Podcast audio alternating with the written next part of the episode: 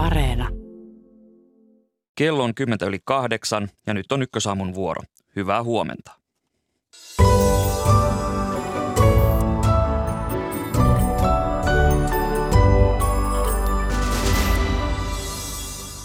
Kultaranta-keskustelut alkoivat viikonloppuna. Saatiinko keskusteluissa selkoa Suomen NATO-prosessin etenemisestä? Aiheesta lisää heti lähetyksen aluksi.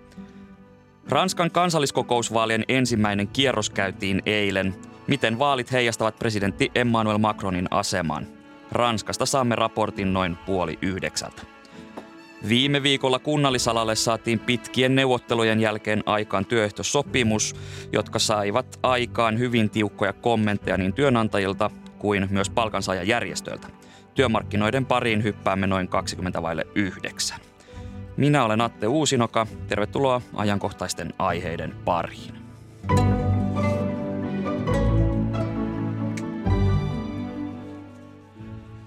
Tasavallan presidentin Sauli Niinistön isännöimät kultaranta-keskustelut alkoivat eilen Naantalissa. Ensimmäisenä päivänä vieraina olivat muun muassa Naton pääsihteeri Jens Stoltenberg. Studiossa kanssani ovat valtiotieteiden tohtori Iro Särkkä Helsingin yliopistosta. Hyvää huomenta. Huomenta.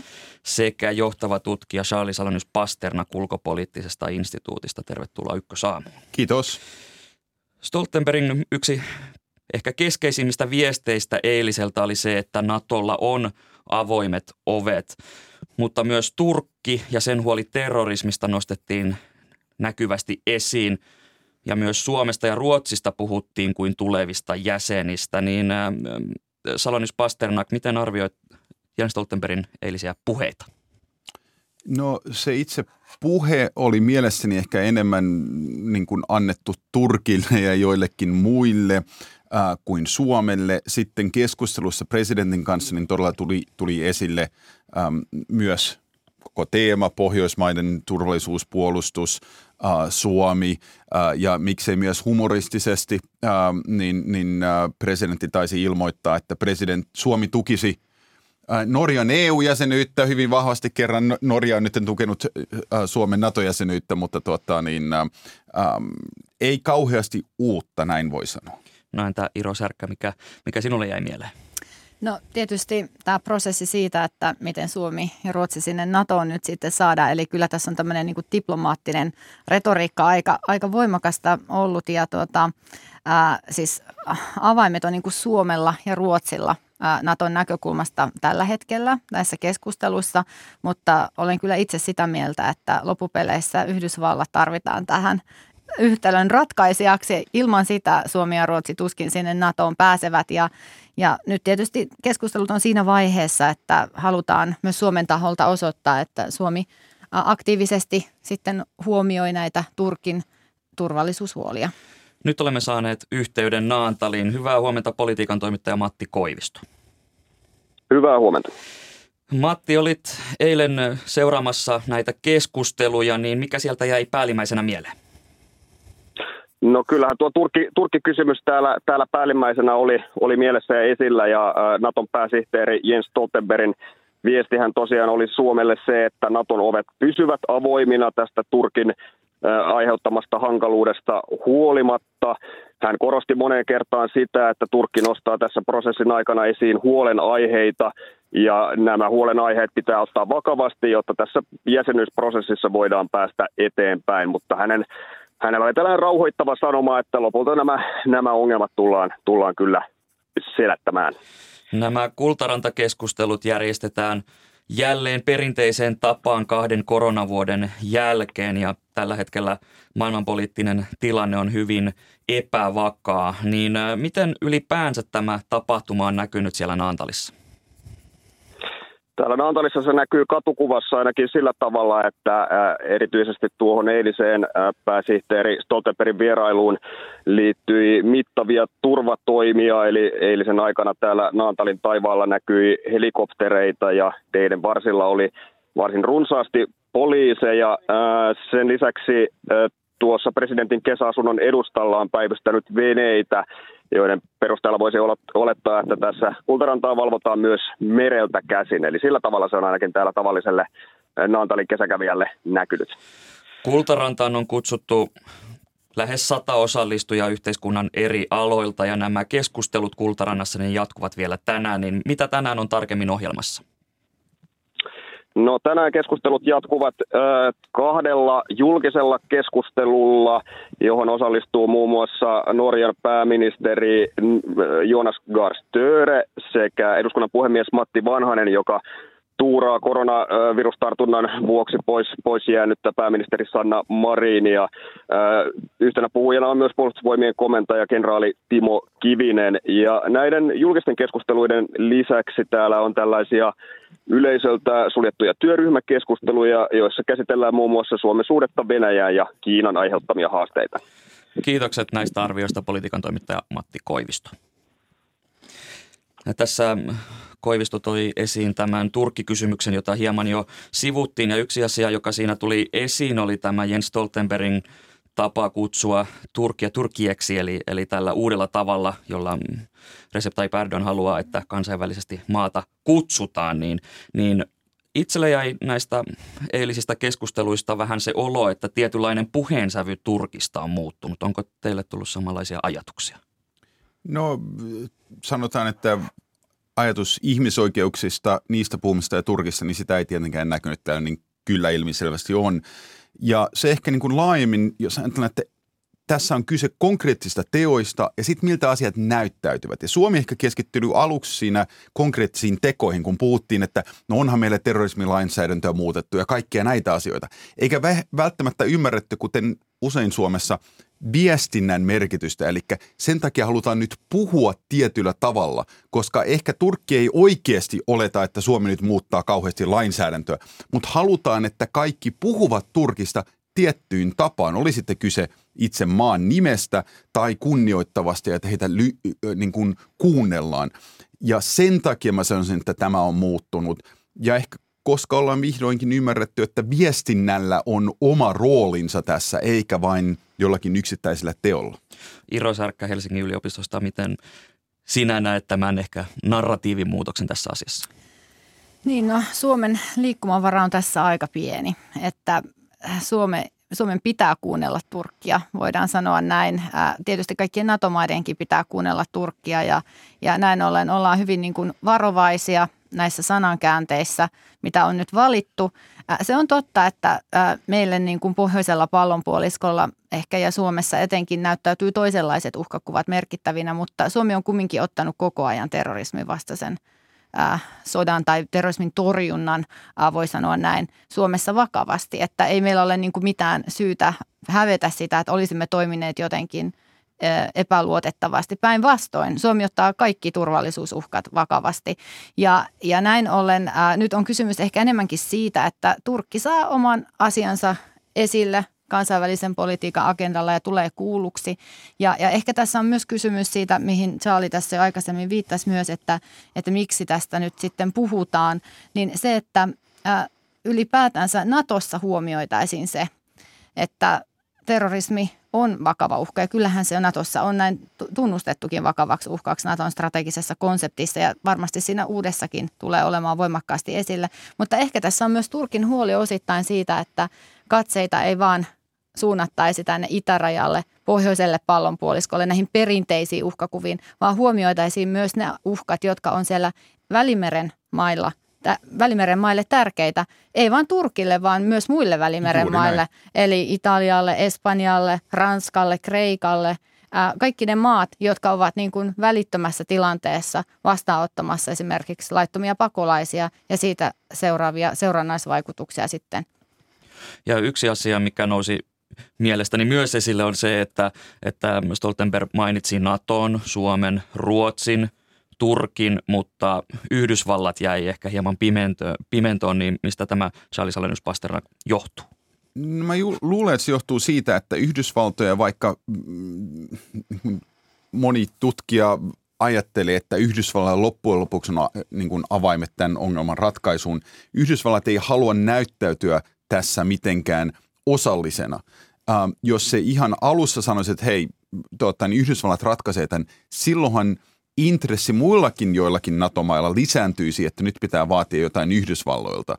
Ja se ehkä lisäisi vettä myllyyn siihen niin kuin ajatukseen, joka esimerkiksi Venäjän propagandassa on ollut, että jotenkin Yhdysvallat olisi nytten jollakin niin kuin maagisella tempulla saanut Ruotsin ja Suomen tähän hakemaan NATO-jäsenyyttä ja Yhdysvallat nytten ratkaisisi kaikki nämä asiat, niin luulen, että se on Yhdysvaltojenkin toiveen mukaista, että tämä nyt nähdään niin kuin Suomen, Ruotsin, Turkin ja ehkä osittain Naton organisaation välisenä asiana. Mutta näetkö, että asia saadaan ratkaistua tietyllä tavalla ilman Yhdysvaltoja? En. Ähm, että Yhdys, Yhdysvaltojen on pakko antaa jotain, mutta meidän ei ehkä koskaan tarvitse tietää tästä. On ihan mahdollista, kuten no, Kuuban tota, niin kriisin aikana, niin, niin hän oli niin kuin sivusopimus, jossa Yhdysvallat sitten niin kuin, äh, kuukausia myöhemmin veti joitakin vanhentuneita sop, äh, ohjuksia Turkista, niin voi olla, että puolen vuoden kuluttua tai, tai vuoden kuluttua – Yhdysvaltain senaatti hyväksyykin tai kongressi hyväksyykin tiettyjen asejärjestelmien myynnin Turkkiin mm. näennäisesti täysin erillisen asiana tietenkin. Valtiotieteiden tohtori Iro Särkkä Helsingin yliopistosta.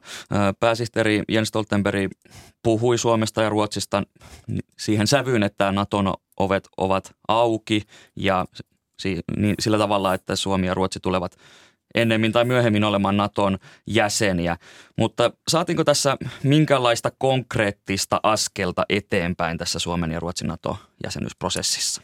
No neuvottelut on nyt kesken ja, ja jotenkin itselläni vaikut, tai sellainen tunnelma välittyi näistä keskustelusta, että välttämättä siellä Madridissa tämä asia ei tulisi ole vielä pöydällä.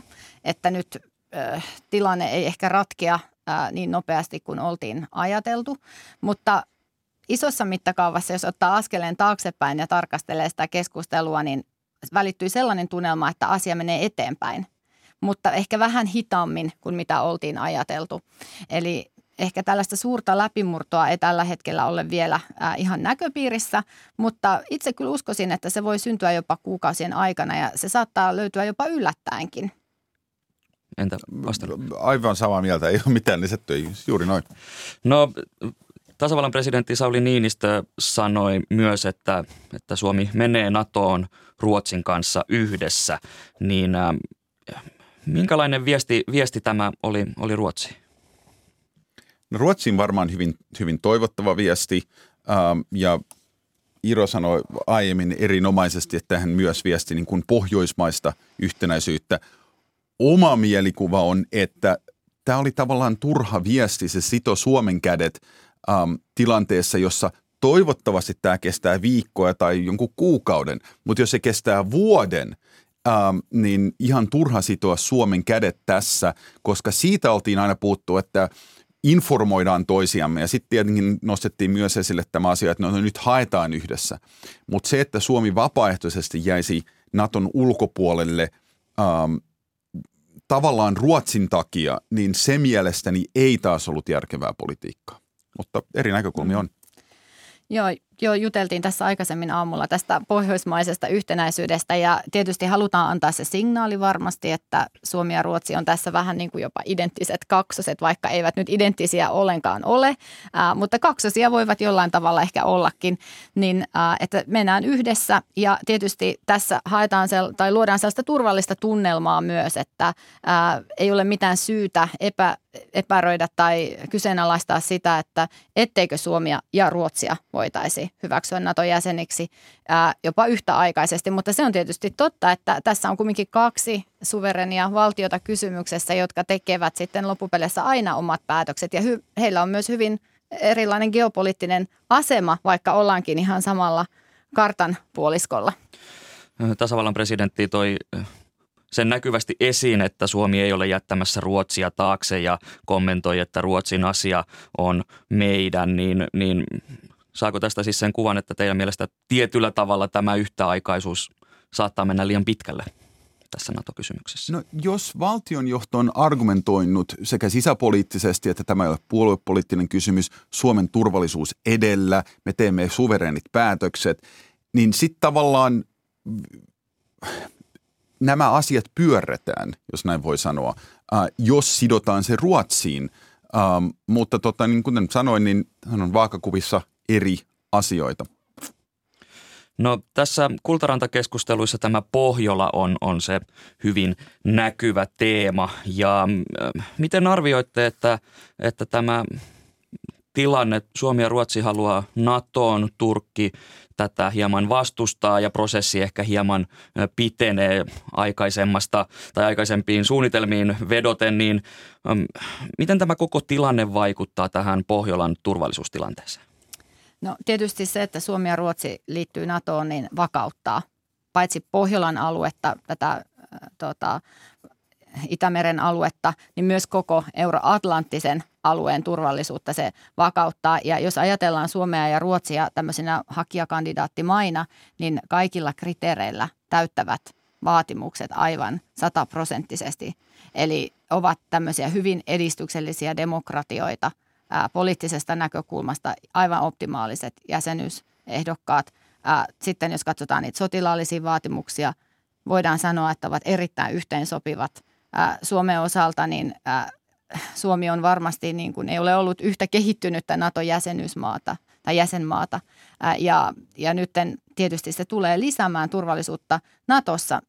On sellainen maa, joka pystyy huolehtimaan omasta – puolustuksestaan ja turvallisuudestaan kaikissa tilanteissa. Ja nyt tällä haetaan sitten sitä lisätukea vaan tällä jäsenyydellä. Ja mitä kaikkea Suomi voi antaa ylipäätänsä sitten laajemmalle Pohjolan alueelle, esimerkiksi turvatakseen Baltian maita, niin tämä on hyvä kysymys ja, ja se on oikeastaan kysymys enemmänkin poliittisesta tahdosta, että mitä halutaan antaa Baltian turvaamiseksi esimerkiksi.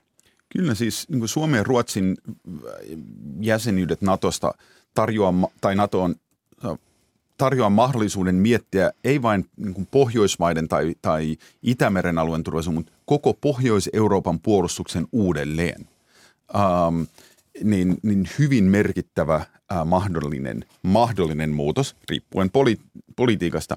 Sitten pitää tietenkin todeta, että juuri nytten äh, Suomen turvallisuustilanne on historiassamme harvoin ollut näin hyvä tavallaan, huomioon ottaen – siis suhteessa ulkoiseen turvallisuustilanteeseen, joka on epävakaa. Ähm, puolustusvoimat ei ole näin, ollut näin hyvässä valmiudessa ja iskukyvyssä ehkä koskaan. Ähm, meillä on enemmän turvallisuuslupauksia tai muita Briteiltä, Jenkeiltä, ranskalaisilla että he tulevat apuun. Ja tämän lisäksi ei varmaan ollut näin vähän venäläisiä tai neuvostoliittolaisia sotilaita meidän rahojen, rajojen läheisyydessä koskaan, siis maavoimissa – ja iso osa heistä ei tule takaisin, koska ukrainalaiset äh, jatkaa puolustustaistelua siellä. Niin juuri nyt näinä päivinä ja viikkoina, niin turvallisuustilanne on ehkä paradoksaalisesti tavallaan hyvä, ellemme näe, että sota Ukrainassa nyt eskaloituu todellakin eurooppalaiseksi sodaksi, jolloin tietenkin tilanne olisi mm. hyvin, hyvin eri. Mm, kun puhutaan tästä Pohjolasta, niin nostan esiin Norja, nimittäin Norjan suurkäräjät äänestää tällä viikolla Suomen ja Ruotsin NATO-hakemusten hyväksymisestä. Ja pääministeri Jonas Gahr Sture arvioi eilen Kultarannassa, että Suomi ja Ruotsi tullaan hyväksymään NATO-jäseniksi, vaikka Turkki vastustaa neuvottelujen avaamista. Niin mikä merkitys näillä Norjan pääministerin kommenteilla oli? No tietysti se, että Pohjoismaat tukevat ovat Pohjoismaat yhtenä rintamana tukevat Suomea ja Ruotsia. Se on erittäin merkittävä asia. Ja, ja tietysti mitä hän toi myös tässä esille, että me teemme omat päätökset. Me olemme itsenäinen valtio, olemme pieni valtio, mutta teemme ne joka tapauksessa meidän tavalla. Ja sitten tietysti tulee tämä Naton formaali virallinen prosessi myöhemmin, että Suomi ja Ruotsi pitää ikään kuin saattaa sen kautta jäseniksi, mutta, mutta he haluavat osoittaa sillä, että olemme niin kuin sataprosenttisesti tässä ja, ja etupainotteisesti jo ja, ja, ja tämä varmaan lisää niin kuin viikkojen, kuukausien aikana painetta Turkille. Kyllä. Mitä enemmän maita on, jotka on sanonut, että me, olla, me ollaan jo tehty tämä päätös. Mi, mi, miksi te viivyttelette, niin varmaan lisää omalta osaltaan painetta. No tähän loppu vielä lyhyt kierros. Tässä on puhuttu tästä, että miten kauan tämä prosessi tulee kestämään, niin, niin kysytään nyt arviot, että puhutaanko ö, viikoista, kuukausista, vuosista, milloin Suomi tulee olemaan NATO-jäsen. Mm. No tietysti kaikki riippuu siitä, että miten nopeasti Turkki nyt tämän hyväksyy tämän Suomen ja Ruotsin hakemuksen, mutta itse pitäisin kyllä edelleen sitä mahdollisena, että vuoden loppuun mennessä tämä on ää, prosessi käyty läpi. Se voi kestää pidempään, se voi kestää lyhyemmänkin aikaa, mutta kaikki on nyt tästä Turkin kysymyksestä oikeastaan kiinni. Ja vielä Salonius Siis mm, juuri näin. Olin, olin itse pitkään ajatellut, että Madridin huippu, to, huippari olisi yksi mahdollisuus. Näin ei liene, mutta tota, niin, äh, kyllä mä sanoisin, että vuoden loppuun mennessä näin vielä voi käydä, mutta toisaalta ähm, UPinkin asiantuntijat niin, niin on sanonut, että voidaan olla, voi olla, että istutaan tässä vuoden kuluttua vähän riippuu Turkista ja vaaleista ja muista asioista siellä.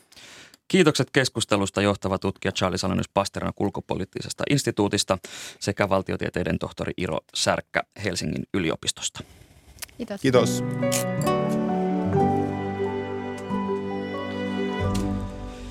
Ja mainitaan tässä kohtaa, että Kultaranta-keskustelut, ne jatkuvat tänään ja puheenaiheena siellä on ainakin Suomen muuttuva turvallisuuspolitiikka.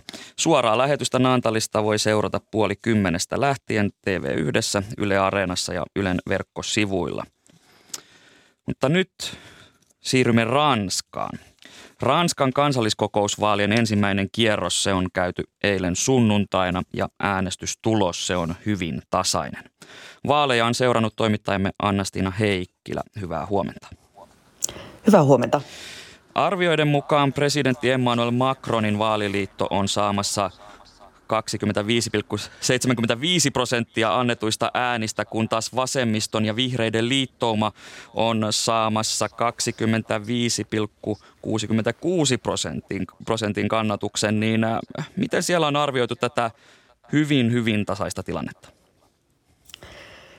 Joo, nuo lopulliset tulokset varmistuivat vasta, vasta tässä myöhään yön aikana ja tosiaan todella ero oli siis marginaalinen ja, ja, ja Macronin puolueen eduksi minimaalisen pienille nämä vaalit olivat erittäin tiukat, kuten arvioitiinkin. Ja La Nypin, eli tuon uuden vasemmistoliittooman johtaja Jean-Luc Mélenchon kommentoi tuoreeltaan tämän tuloksen kertovan presidenttipuolueen epäonnistumisesta.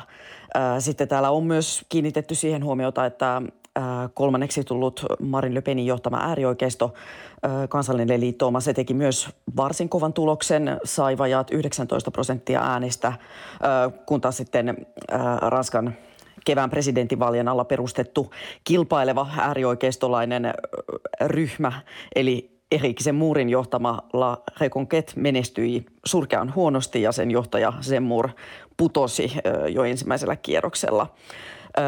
Ja äänestysaktiivisuus aktiivisuus, se oli noin 47,5 prosenttia, eli surkea vähän, historiallisen vähän. Suurin osa ranskalaisista jätti siis eilen äänestämättä, mikä kertoo kyllä epäluottamuksesta ja kyllästymisestä politiikkaan. Aiemmin tänä vuonna käydyissä presidentinvaaleissa kolmanneksi tullut Jean-Luc Mélenchon onnistui yhdistämään vasemmistopuolueet ja tämä liittouma on vetänyt puolensa erityisesti nuoria, niin ähm, tästä liittoutumasta sitä on kutsuttu jopa historialliseksi, niin miten tämä liittouma saatiin aikaiseksi? Mm.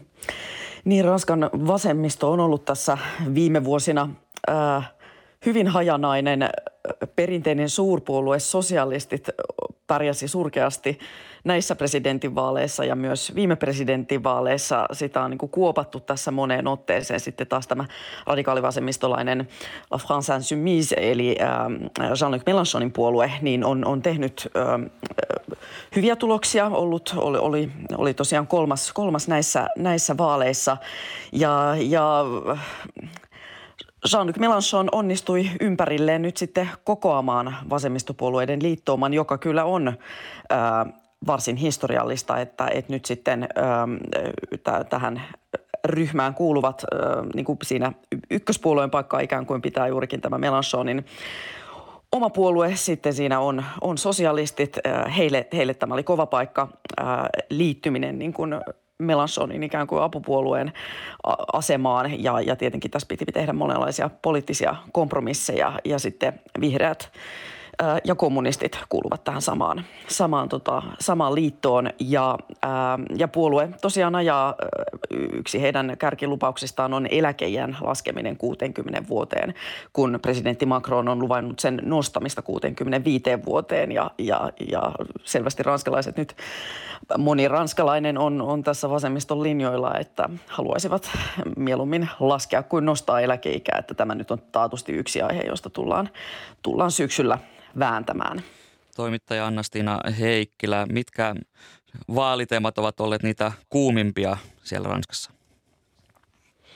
Niin, tämä eläkeikä tosiaan on ollut yksi. Sen lisäksi ää, täällä on edelleen, edelleen puhuttanut Ähm, ostovoima, äh, inflaatio, äh, Ranskan sairaaloiden ruuhkautuminen äh, ja sen sijaan myös ilmastopolitiikka jonkun verran nuoria. Nuoria on puhuttanut, se on ollut yksi vasemmiston esillä pitämistä asioista ja, ja kyllä myös Emmanuel Macron on, on luvannut kunnianhimoisempia ympäristö- ja ilmastotoimia tälle toiselle kaudelleen. Sen sijaan Ukrainan sota, sota ja ylipäätään ulkopolitiikka ovat kyllä jääneet, jääneet vähäisemmälle, vähäisemmälle huomiolle näissä vaaleissa. Vaalien toinen kierros järjestetään tulevana sunnuntaina, niin millaisista asetelmista toiselle kierrokselle lähdetään? Joo, eli tämä ö, kyseessä on siis kaksivaiheinen enemmistövaali ja, ja tämä Ranskan systeemi voi tuntua siinä mielessä kummalliselta, että, että noista ei voi suoraan päätellä noista ensimmäisen kierroksen prosenteista niin kuin toisen kierroksen varsinaisia edustajan paikkoja. Eli jokaisesta vaalipiiristä valitaan 577 vaalipiiristä valitaan yksi edustaja ja, ja, ja koska kyseessä on enemmistövaali, niin, niin tässä kääntyy vaaka herkästi presidentin puolueen eduksi ja ylipäätään ehkä poliittisen keskustan eduksi. Eli, ää, eli ennusteiden mukaan, tutkimuslaitos Ipsosin ennusteen mukaan Macron, ää, vaikka siis oli ihan tasoissa nyt vasemmistoliittoman kanssa, niin saisi kuitenkin 200 50-295 paikkaa niin kuin tonne lopullisesti niin kuin kansalliskokoukseen ja sitten vasemmistoliittooma saisi 150-190 paikkaa, eli selvästi vähemmän.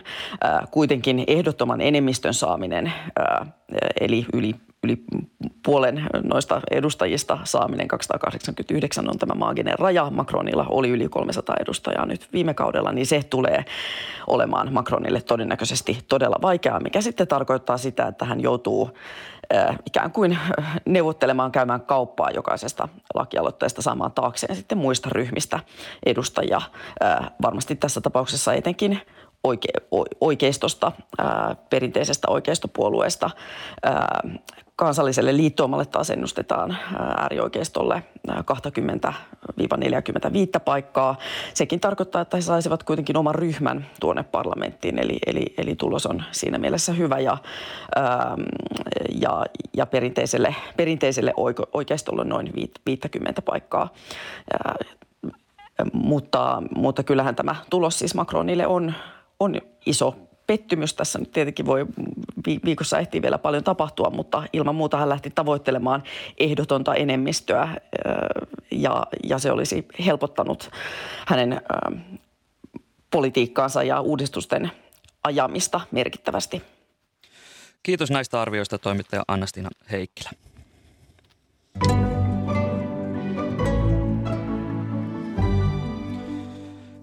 Sitten kotimaahan ja työmarkkinoille. Kunta-alalla tehtiin viime viikolla historiallinen työehtosopimus, joka sisältää yhteensä 300 000 työntekijää koskevan yksityisen sektorin sidotun palkkaohjelman.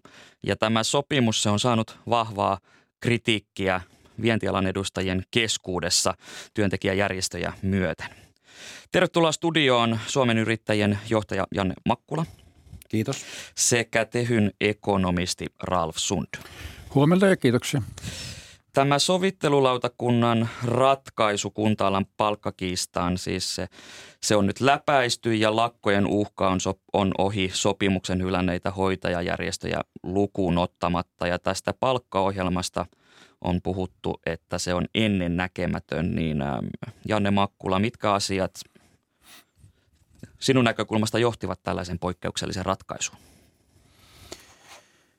No varmasti tässä on tietenkin taustalla alun perin tämä, tämä niin kuin hoitoalan vaatimukset, joista on kuultu jo pidemmän aikaa ja, ja sitten ikään kuin tässä, tässä tuota niin, saatiin sitten tämä sovittelulautakunnan ratkaisu ja tässä vanavedessä sitten kunta-ala teki tämän, tämän tota, niin kuin totesit, niin historiallisen ja hyvin poikkeuksellisen ratkaisun, jossa on se ongelma, että – että niin kuin täysin ennenkuulumattomalla tavalla on ensinnäkin sidottu tämä, tämä tota, palkkaratkaisu tuonne yksityisen sektorin vientialoille, jotka kuitenkin sitten tuovat ne lisäeurot tähän talouteen. Yrityksistähän ne lisäeurot tulevat tähän talouteen, jolla sitten rahoitetaan tätä julkista sektoria ja, ja, ja, ja tietyllä tavalla tällaisessa tilanteessa, jossa, jossa tota, tämä rakenne on sellainen, että kunta-alasta tulee automaattisesti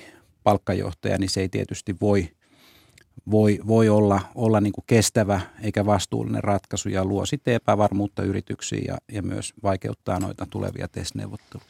No Ralf Sund Tehystä, miten sinä kommentoit tätä kuntalan tilannetta? Joo, se, juuri näin niin kuin Janne sanoi, että mistä tämä lähti liikkeelle, että, että tämä hoitoalan topakat vaatimukset on tässä pohjalla ja se on sitten synnyttänyt tämän, tämän vähän erikoisen sopimuskonstruktion. Sanon kuitenkin sen, että – nämä elementit, kaikki, jotka tässä sopimuksessa on, jota on nyt voimakkaasti kritisoitu, niin nehän on suomalaisessa työmarkkinahistoriassa erittäin tuttuja. Niitä on käytetty matkan varrella vaikka kuinka paljon. Eli muun muassa tämä elementti, että ansiokehitys, tai varsinkin pitkän sopimuksen jälkipäätä turvataan inflaatiota vastaan lähinnä – niin eh, liittämällä korotukset eh, jonkin toisen alan, joka tekee tuoreesti sopimuksia sen ansio- palkkasopimusratkaisuihin. Että niitä on ollut maailman sivu kymmeniä, siis Suomessa kymmeniä, kymmeniä, kymmeniä. Olen itsekin ollut tekemässä ja, ja sitten tota, lautakunnassa sitten selvittämässä, että kuinka se tarkalleen ottaen lasketaan sitten, kun se vertailuryhmä. Mä, mä en malta olla puuttumatta tähän äh, Janne mainitsemaan, että yritykset ikään kuin rahoittaa tämän koko homman – Tämä on aika kapea näkemys tuottavuudesta ja yhteiskunnan kehityksestä. Siis kyllä modernin näkemys on se, että tämä on kokonaisuus, jossa julkisella sektorilla on äärettömän tärkeä tehtävä tuottavuuden koulutuskysymykset, työvoiman pitämisestä terveenä, infrastruktuurin rakentaminen. Se on perin vanhanaikainen ajatus, että yksityinen sektori rahoittaa ja sitten julkinen kuluttaa. Ei, ei ja ei. Tämä, ei, näin ei pitäisi enää kenenkään niin sanoa, että tämä on iso kokonaisuus, josta tämä kokonaistuottavuus ja Suomen kansantalouden menestys johtuu. Janne Makkula. Siis se ongelmahan on niin kuin isossa kuvassa se, että Suomen julkinen talous on hyvin velkaantunut ja velkaantuu koko ajan lisää. Ja jollakin lailla sitten joudutaan nämäkin ohjelmat ja, ja, ja, ja tota, kun me emme edes vielä tiedä, että mikä tämän lopullinen hintalappu on, kun tämä on yhtäältä sidottu myös sitten tämä ratkaisu sinne hoitoalan ratkaisuun, jota ei siis vielä ole, niin, niin sitten tämän ratkaisun piirissä olevat henkilöt saavat sitten ö, samat ehdot joko automaattisesti tai jollakin jonkin tyyppisen neuvottelumekanismin kautta. Eihän tätä rahaa ole olemassa, vaan se täytyy jollakin lailla rahoittaa tämä. Ja, ja nyt tämähän johtaa sitten siihen, että se joudutaan rahoittamaan – entisestään ottamalla entistä lisää, lisää velkaa ja se velka on lopulta sitten ikään kuin jonkun maksettava pois. Ja se, se, se maksetaan sitten, sitten lisää verona, että, että näin tämä niin kuin pyörii. Ja sen takia tämä on hankala, että tämä on lisäongelma tekee juuri se, että se on sitten sidottu sinne vientialojen ratkaisuihin, josta tulee aina sitten myöskin kunta-alalle sitten vielä lisää, lisää. Ja tästä niin kuin saattaa sitten seurata se tämmöinen nouseva, nousevilla huudoilla tapahtuva palkankorotusautomaatti ja se ei ole kenenkään etu.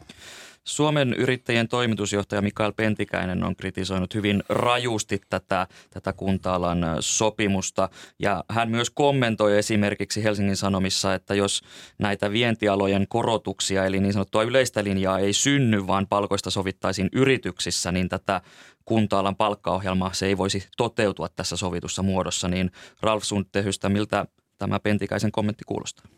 No se on tietysti tulevaisuuteen katsomista ja, ja meillähän on syytä käydä ihan aito keskustelu siitä, että mikä on meidän me, Suomen kaltaiselle kansantaloudelle kaikkein paras sopimusratkaisu. Tuo on yksi esitys, että hajautetaan järjestelmää yhä, yhä enemmän ja enemmän. Toisaalta tuntuu olevan, että ainakin palkansaada keskusjärjestössä on haikailua täysin päivästä sen suuntaan ja siinäkin on ihan perusteltuja argumentteja, mutta – Tämä on nyt semmoista jossittelua niin tuonne pitkälle eteenpäin ja mä jotenkin keskittyisin nyt tähän päiväkohtaisen ja nyt on liittokin, ei ole keskitetty, ei ole työpaikkakohtainen järjestelmä, nyt on liittokohtainen järjestelmä ja, ja hoitaa tämä nyt kunnialla maaliin.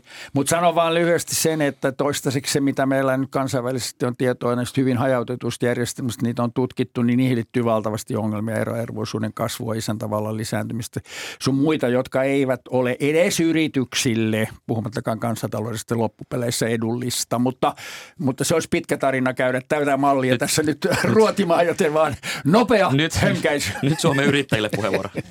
Joo, ehkä on hyvä niin muistuttaa siitä, että kansainvälisten tutkimusten mukaan Suomessahan on yksi maailman jäykimmistä palkanmuodostusjärjestelmistä.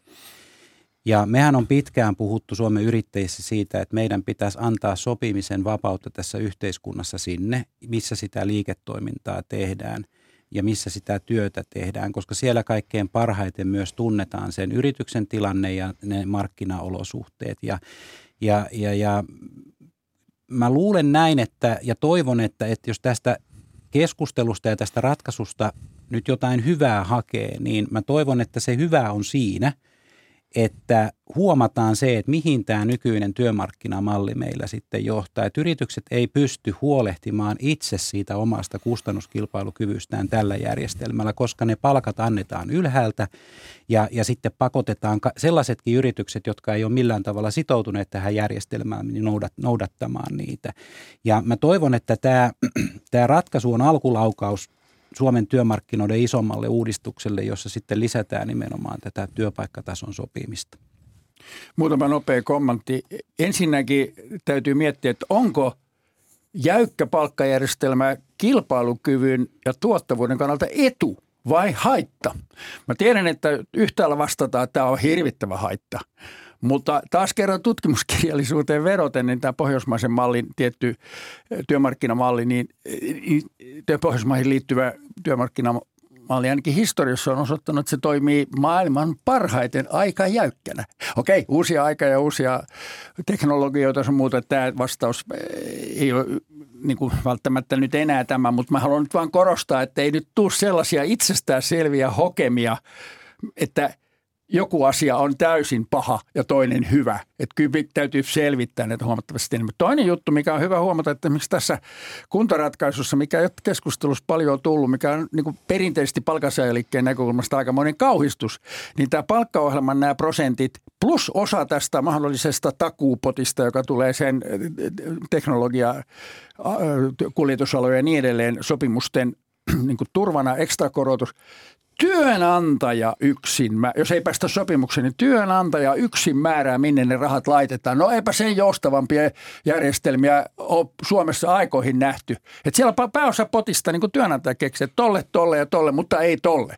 Että onhan meillä joustavia elementtejä. Tota, se ehkä se isoin ongelma niin kuin isossa kuvassa, tuijottamatta nyt tätä yksin tätä kunta-alan sopimusta tai tätä hoitoalan tilannetta, joka nyt tässä on vielä kesken, on se, meidän, meidän mielestä, että markkinoiden ei anneta toimia. Eli meillä on sellainen tilanne, tilanne että tota, palkka ei seuraa tuottavuutta yksilötasolla eikä myöskään sitten kansantalouden tasolla.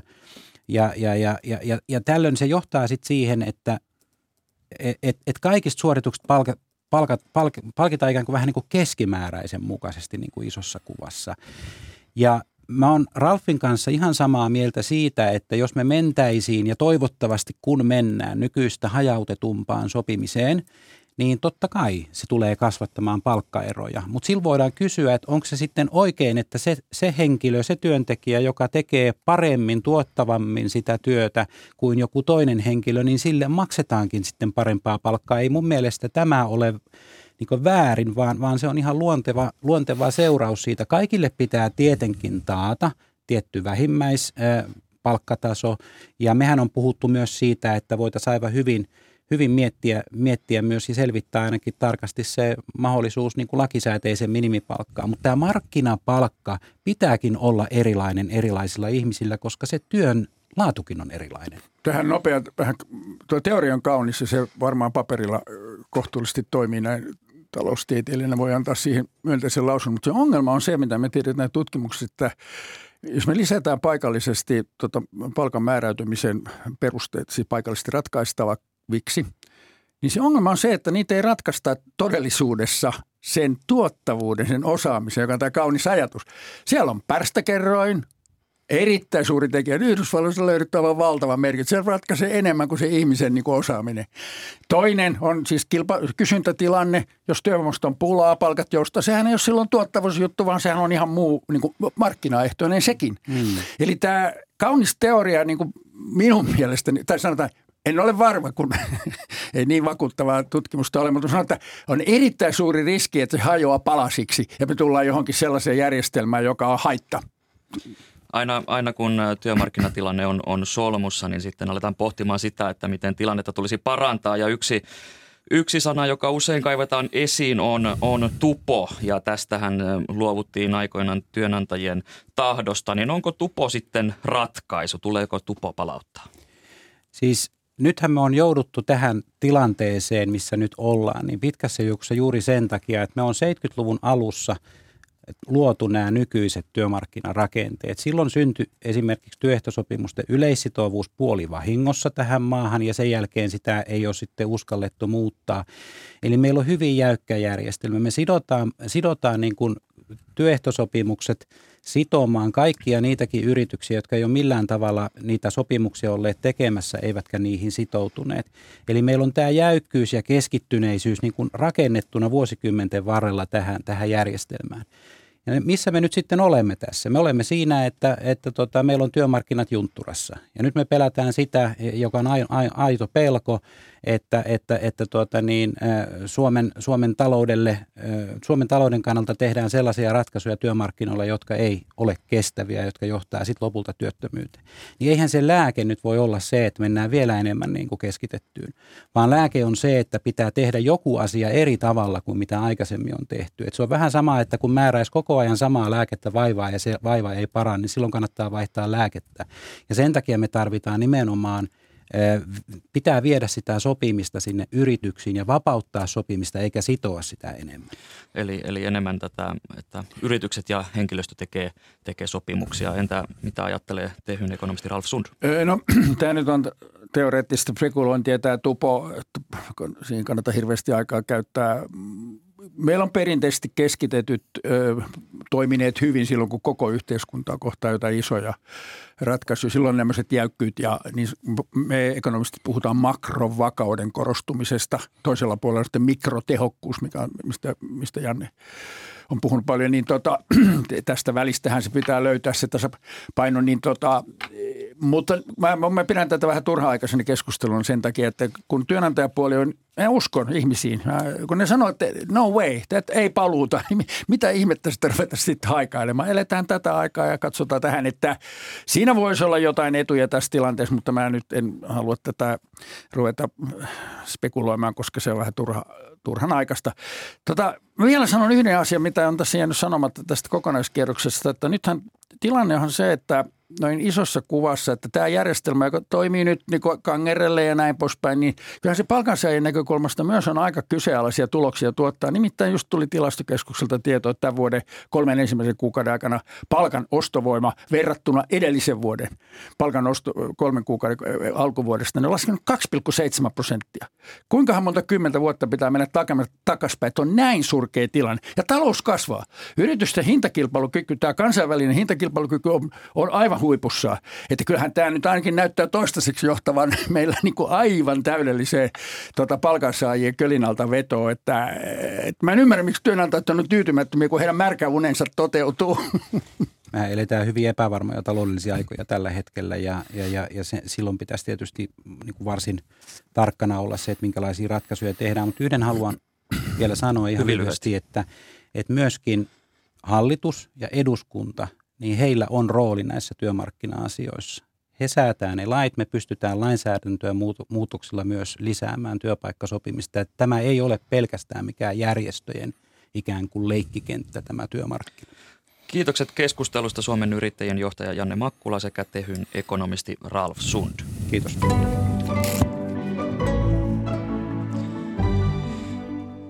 Ja tuota, aikaisempaa Janne Makkulan ja Ralf Sundin työmarkkinakeskustelua on kuunnellut työmarkkina-alan pitkälinjan asiantuntija sosiologian emeritusprofessori Harri Melin. Hyvää huomenta. Hyvää huomenta. Mikä jäi keskustelusta käteen?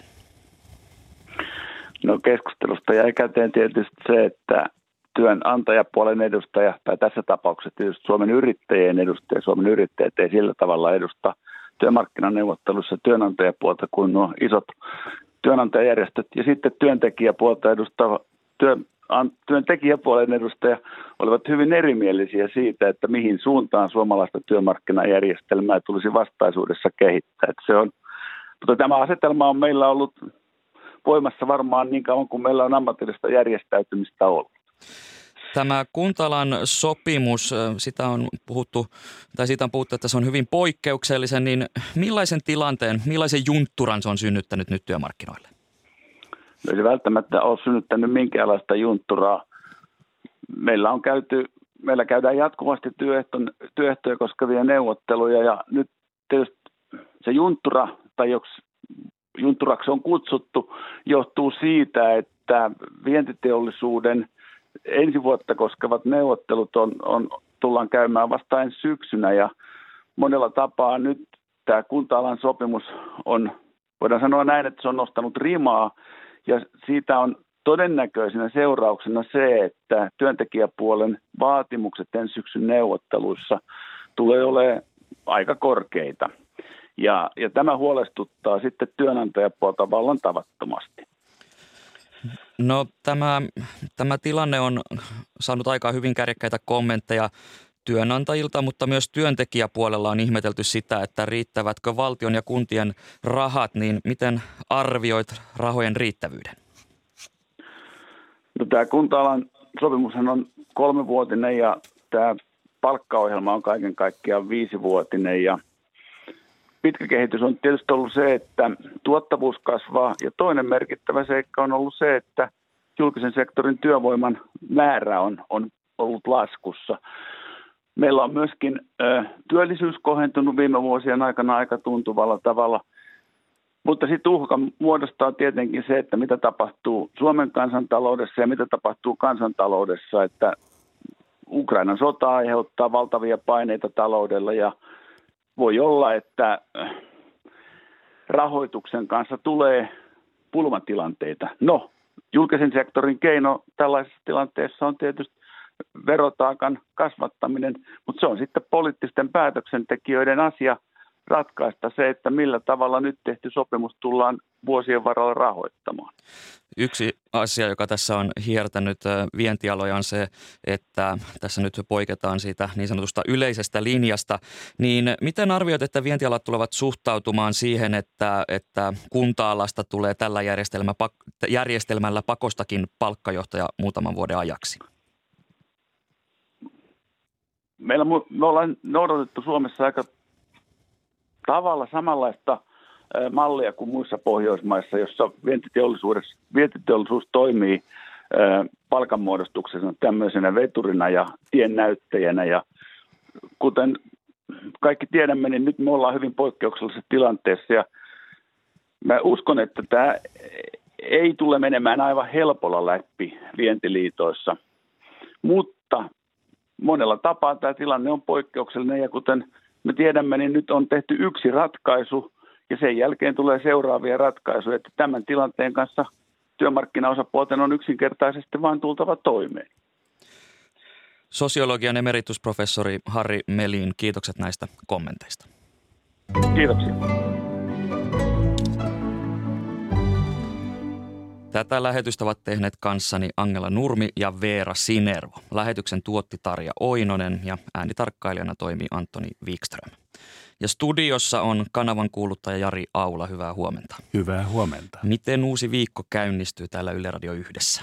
Tulevaisuuksien kesän tiimoilta ainakin, ainakin on paljon ohjelmia. Biotieteitä kymmeneltä, sen moraalia pohdiskellaan ja välilevyjä ja historian havinaa, vaikka tulevaisuudesta puhutaan. Ja luomiskertomuksessa Kari Enqvist kertoo kirjastaan Wilson kello 14.30. Näin. Muistutetaan vielä tässä kohtaa, että Kultaranta-keskustelut jatkuvat tänään ja suoraa lähetystä voi seurata Naantalista 9.30 alkaen esimerkiksi TV1 Yle Areenassa ja Ylen verkkosivuilla. Ja nyt uutisiin.